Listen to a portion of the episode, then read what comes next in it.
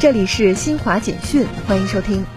美国一联邦大陪审团七号起诉杀害非洲裔男子乔治·弗洛伊德的前白人警察德雷克·肖万及另外三名涉案前警察，指控他们以法律的名义故意剥夺宪法赋予弗洛伊德的公民权利，并导致其死亡。伊朗副外长阿拉格西七号说，伊朗核问题全面协议相关方正在认真寻求重回协议的解决方案，新一轮会谈开局具有正能量。伊核协议联合委员会新一轮政治总司长级会议七号在奥地利首都维也纳举行。阿拉格西会后对伊朗媒体说，从美国方面获得的消息显示，美方致力于重返伊核协议，并表示愿意解除大部分对伊制裁。为期两天的欧盟社会峰会七号在葡萄牙北部城市波尔图开幕，会议将围绕实现就业、职业培训和消减贫困三大议题展开讨论。